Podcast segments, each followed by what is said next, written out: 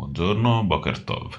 Davanti ai continui casi di cori antisemiti e razzisti negli stadi, la reazione non può venire soltanto dagli ebrei, ma chiama in causa tanti soggetti, la filiera calcistica, la politica, la magistratura, ma anche della scuola.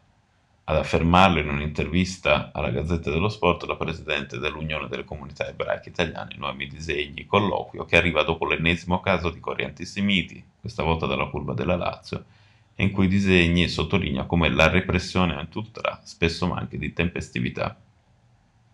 Sappiamo, dice, che molto spesso le stesse persone soggette ad ASPO le ritroviamo da uno stadio all'altro e la legge non viene applicata. Rispetto al lavoro con il club e la federazione, nonostante il dialogo e la disponibilità, alla fine la sensazione è che ci sia una certa fatica nei rapporti, sottolinea disegni. Viene detto sì, bene, interessa, vediamo, però non sempre tutto questo genera una reazione, un intervento, serve dunque un cambio che deve toccare anche l'educazione sportiva nelle scuole.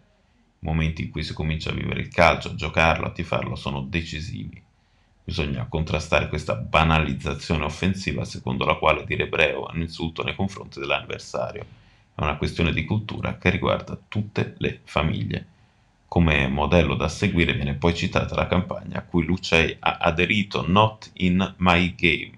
Significa come no questo genere di parole, di striscioni, di cori. Non sono miei.